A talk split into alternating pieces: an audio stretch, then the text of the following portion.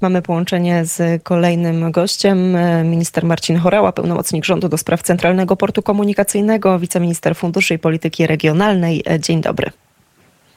Dzień dobry, kłaniam się.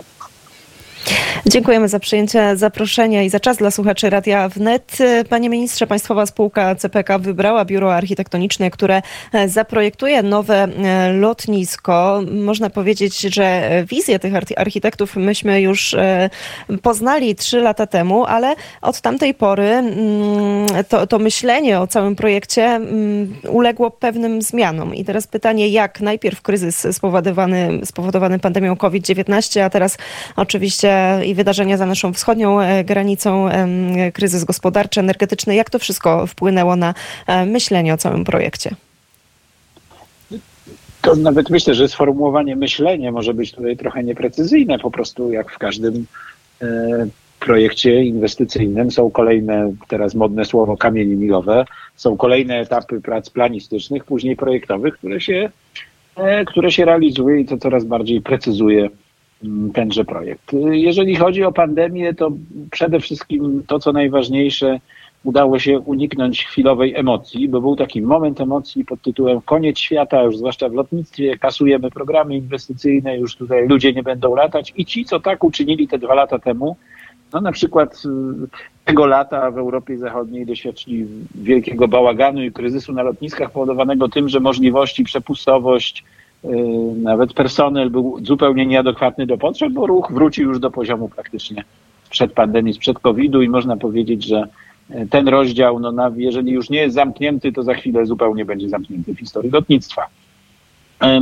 Wojna, można powiedzieć podobnie, znaczy pomimo tego, że no Polska jest poza oczywiście samą Ukrainą chyba najbardziej tutaj dotkniętym czy zbliżonym do teatru wojennego y, państwem, i mamy ograniczenia lotów, zamknięte loty do Rosji, no siłą rzeczy nie odbywają się loty na Ukrainę, to i tak w tym roku obserwujemy w stosunku do poprzedniego roku dynamiczny wzrost ruchu lotniczego mm, w różnych segmentach, różnych lotniskach, ale generalnie rzecz biorąc to już 80, około 80% tego poziomu sprzed pandemii jest, czyli ten poziom zostanie prawdopodobnie w przyszłym roku wyrównany. Więc tu jakiejś takiej dużej różnicy przełomowej nie ma i być nie powinno, ponieważ infrastrukturę transportową projektuje się nie, nie, nawet nie myśląc o latach, ale o dziesięcioleciach, o pokoleniach.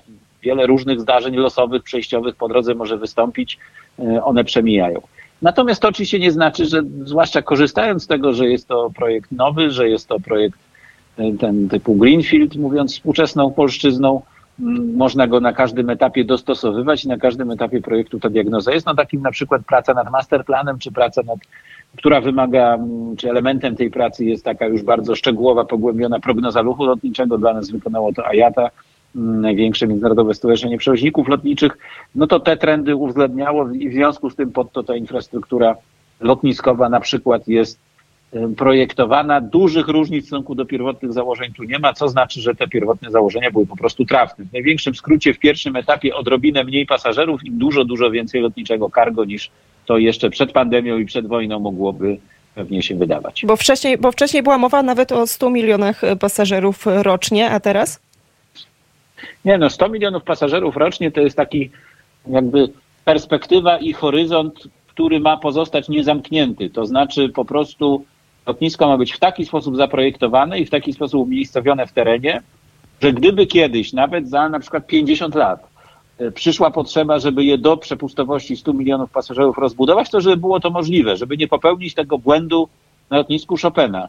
E, lotnisko Chopina, port lotniczy Warszawa-Okęcie, cywilny, decyzja o przeniesieniu tam ruchu to są lata 30. ubiegłego wieku, także 90 lat temu, a teraz mamy problem, że jest on ze wszystkich stron zabudowany zwartą miejską tkanką i po prostu nie można go rozbudowywać. Więc nawet i w takim horyzoncie trzeba myśleć i przewidywać e, pewne możliwości. Natomiast ten etap budowy, o którym teraz mówimy, to jest maksymalna przepustowość 40 milionów pasażerów z możliwością łatwego rozbudowania do 50-60 e, w miarę jak ten ruch będzie i potrzeby w związku z tym wzrastały.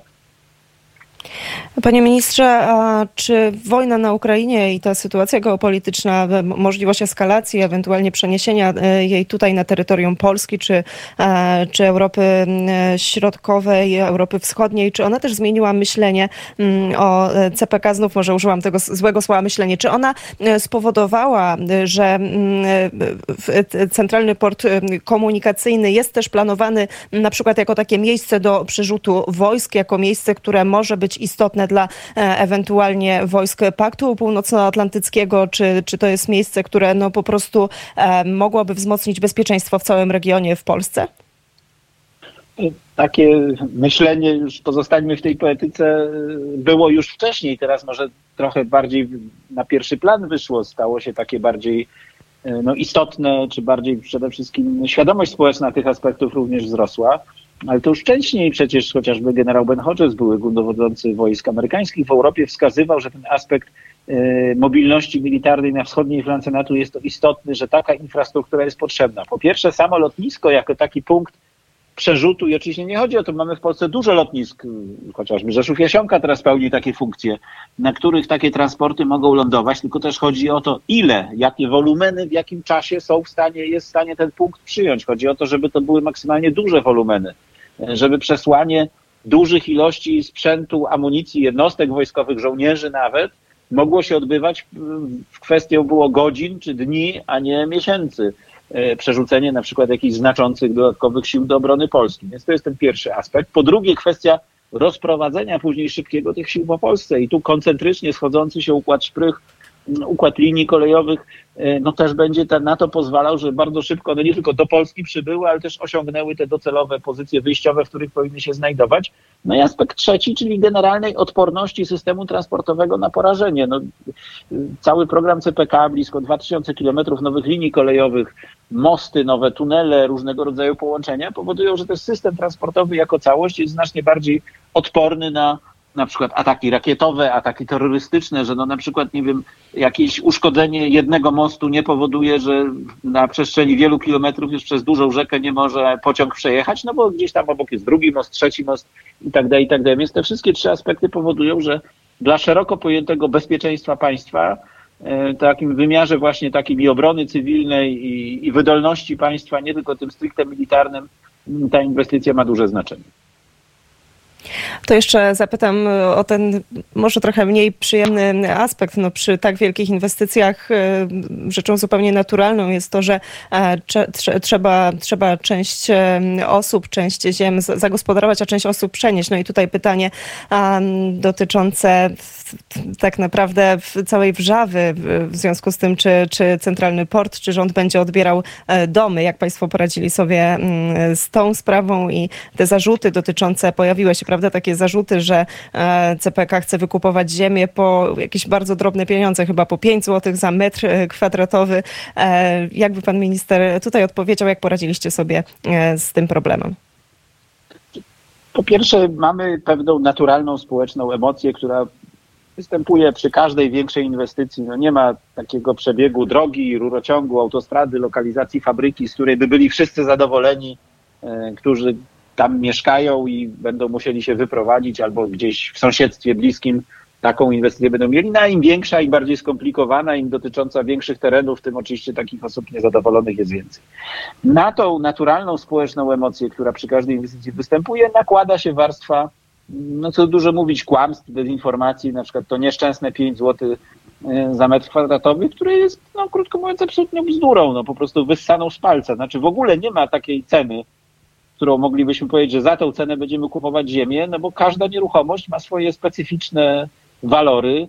Nie wiem, dla nieruchomości rolnych jest na przykład klasa bonitacyjna gleb, stosunki wodne, możliwy wielkość, sposób zagospodarowania, ale też dostęp do drogi publicznej, no i tak dalej. No, cały szereg, szereg cech powodujących, że dana nieruchomość, konkretna dana jedna nieruchomość jest mniej więcej, można powiedzieć, tyle lub mniej lub więcej warta i nie ma żadnej takiej jednej ceny dla wszystkich nieruchomości. Natomiast te ceny, które na przykład e, oferujemy czy płacimy w programie dobrowolnych nabyć, bo też warto powtórzyć, że jak do tej pory nikt pod CPK jeszcze wywłaszczony nie został. To nie ten etap inwestycji, więc też mówienie, że ktoś został, ktoś mówi, że został pokrzywdzony przez wywłaszczenia, no to po prostu kłamie, bo jeszcze nikt nie został wywłaszczony, więc siłą rzeczy poszkodowany być nie mógł.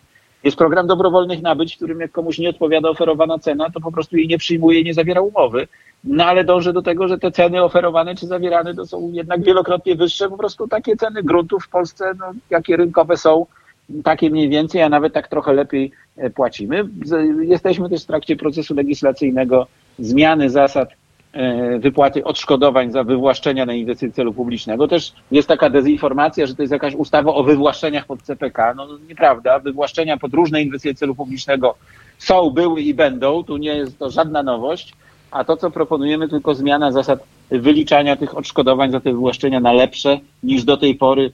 No przykładowo e, do tej pory podstawą jest właśnie cena rynkowa, czyli operat szacunkowy rzeczoznawcy, który taką cenę rynkową ma oszacować, e, a według nowych zasad będzie to plus 20% do takiej wyceny dla gruntów i plus 40% do wyceny dla budynków, plus jeszcze kilka innych mechanizmów, e, takich powiedzmy zabezpieczających, wprowadzających dodatkowe zabezpieczenia dla wywłaszczanych, chociażby prawo do pokrycia każdej szkody rzeczywiście poniesionej, nawet gdyby e, ona przekraczała mm, te wyceny rynkowe czy szacunki, jak ktoś e, wykazuje, że jakąś jeszcze inną szkodę poniósł w wyniku wywłaszczenia, no to chociażby kwestia mm, kosztów e, przeniesienia na przykład jakiejś drobnej działalności gospodarczej czy takiej działalności rolniczej, no to też będzie miał prawo do pokrycia tych kosztów. Jeszcze kilka innych rozwiązań, natomiast niestety internet zwłaszcza jest pełny dezinformacji w tym zakresie. No, ktoś sobie robi tabelkę, gdzie napisał, że tam, nie wiem, dom jest warty milion, a, a za wywłaszczenie pod CPK ktoś dostanie 500 tysięcy, no jak, w jaki sposób